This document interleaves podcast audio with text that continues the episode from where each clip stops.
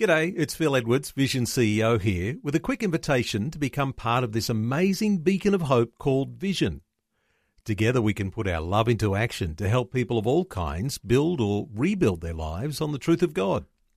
Please consider the part you can play during our upcoming Visionathon appeal, remembering that it's your support that makes Vision possible, including this podcast. Jesus said, If you hold to my teachings, you are really my disciples. Then you will know the truth, and the truth will set you free. We can sometimes get the impression that God loved us more when we were sinners than he does now that we are his children.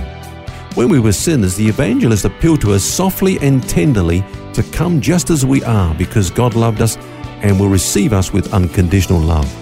But after we received salvation, we heard a different message, one of conditional love. It's a message that says you are saved by grace, but if you want to stay saved and blessed, then there are many things you have to do. Is that how it is?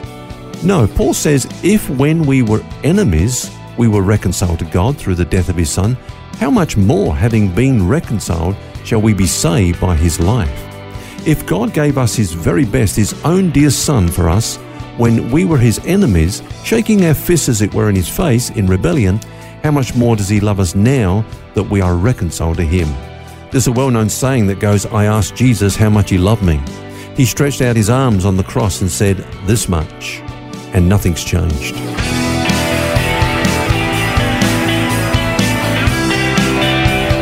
This is Set Free with Ken Legg. And thank you for joining us to stay with us for the next 10 minutes as we toss around this big subject of salvation. And is it forever?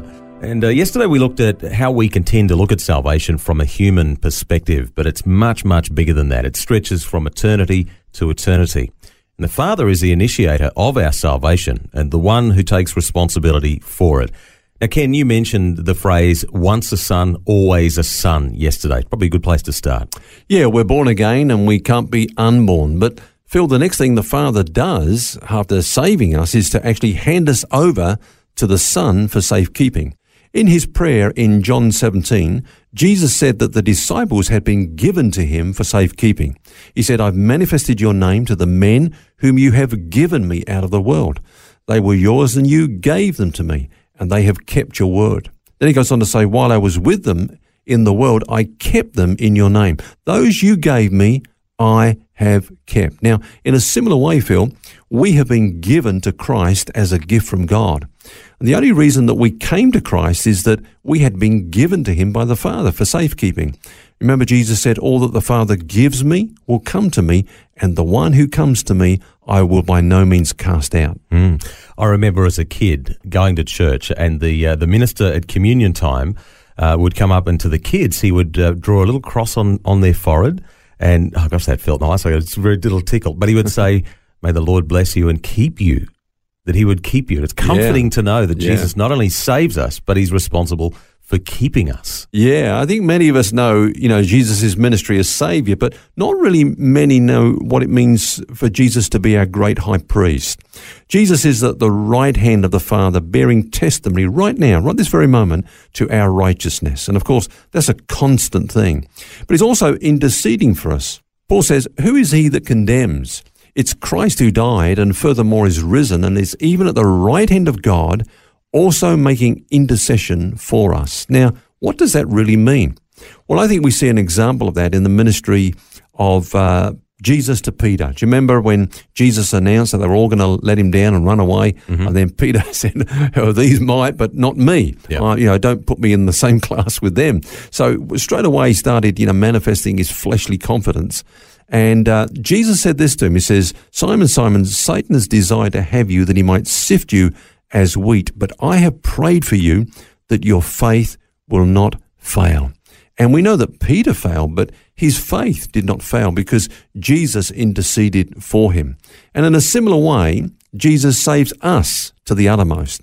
And that's why Jesus said, All that the Father gives me will come to me, and the one who comes to me I will by no means cast out. Now, that phrase by no means in the original language, in the Greek, it's a very strong expression. It's, a, it's what we call a double negative. It means I will never, no, never cast out. Yeah, it's pretty strong. And, and I guess that leads to our security as Christians not only being in the Father, but also in the Son.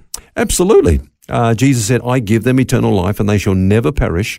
Uh, no one will snatch them out of my hand. I love that. I'll tell you why in just a moment. He said, No one will snatch them out of my hand. Then he said, My Father who gave them to me is greater than all. No one can snatch them out of my Father's hand.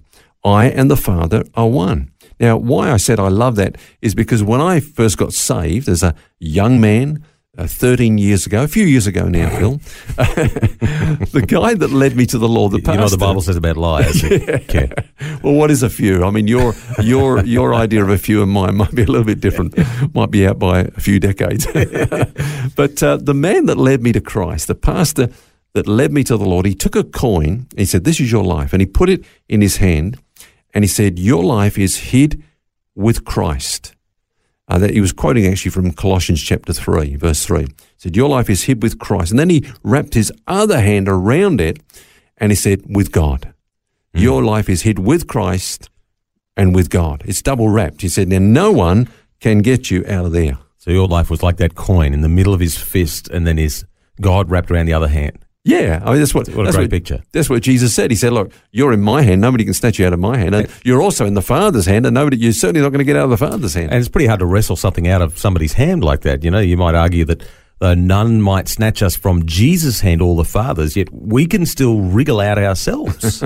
yeah, actually, I've heard that uh, argument, and uh, it reminds me of a. Uh, well, first of all, I would say this. You know, would we want to? Yeah. Would we want to? You know, get me out of this security in Jesus. I want to go to hell. Yeah. I mean, it's crazy. No, but but look, let's say let's let's just uh, um, take that argument a little bit further.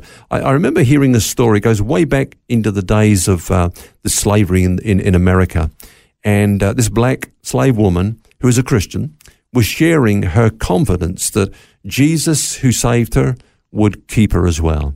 And uh, you know, he she quoted that verse, you know, that none will snatch them out of his hand. Hmm. And then she said, and, and, and also he's in the Father's hand. So no one will snatch them from the Father's hand, the, the one who trusts in Jesus. So so I'm secure because I'm in his hand. And her mistress, who was also a Christian, didn't believe in eternal security. yeah. And she said, just what you said, Phil. She said, well, you can always wriggle out of his hand. And then she said, oh, but madam, you, you don't understand. I'm not just in his hand, I'm the little finger of his hand. yeah, and that's so true. You know, we are members of Christ. We are the body of Christ and members individually. So when we were saved, we weren't just even put into his hand. We were more than that. We were mm. become a part of his hand. Now, it's, it's like saying, well, can we imagine the body of Christ in heaven dismembered? You know, members of the body that were there now, you know, cut off. The body disfigured, you know, without a nose, without an ear, a few fingers missing. You know, it's just kind of ridiculous to think of it that way. Mm, and we're, we're kind of grafted in, aren't we? Grafted in, yeah, that's a good term. Uh, It's good to remind ourselves of these things, though, because, uh, as you said at the beginning of the program, sometimes we can get the impression that God loved us more or valued us more somehow when we were sinners than what He actually does now that we're children. Yeah, and I think um, that's a sad thing that we get that impression because then the, the pressure comes upon us.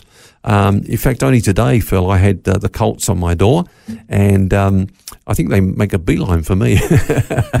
but you know, I, it's I kind of- rang them and said, "Go around and see Ken, will you? Yeah. He needs some stimulating conversation before he comes in in here to Oh, record." You're, you're responsible. eh? um, but you know, as I was sort of as I closed the door after we'd had a discussion, I came away thinking, you know, I remember those days when you you know you because I shared with them that our salvation is in Christ, but it's always yes, but we have to, and we have to, and we have to, and it sends us back into self righteousness. Now, self righteousness does two things. Number one, when when you're going well, then you tend to become puffed up hmm. and, and confident in yourself. Yeah. And of course, when you're not going well, and it's hard to go well all the time, then you come under condemnation.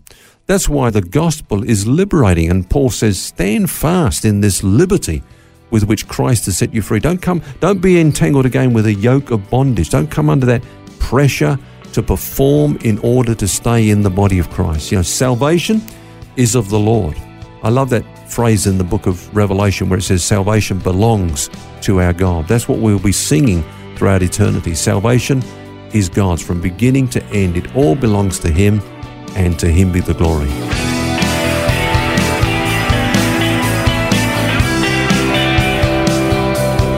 Good reminder that salvation is forever. That's our theme this week, and we'll have more tomorrow.